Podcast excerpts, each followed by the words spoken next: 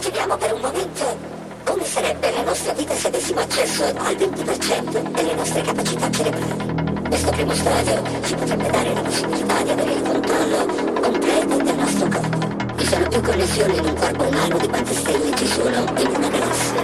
Noi possediamo una rete gigantesca di informazioni a cui non abbiamo quasi nessun accesso.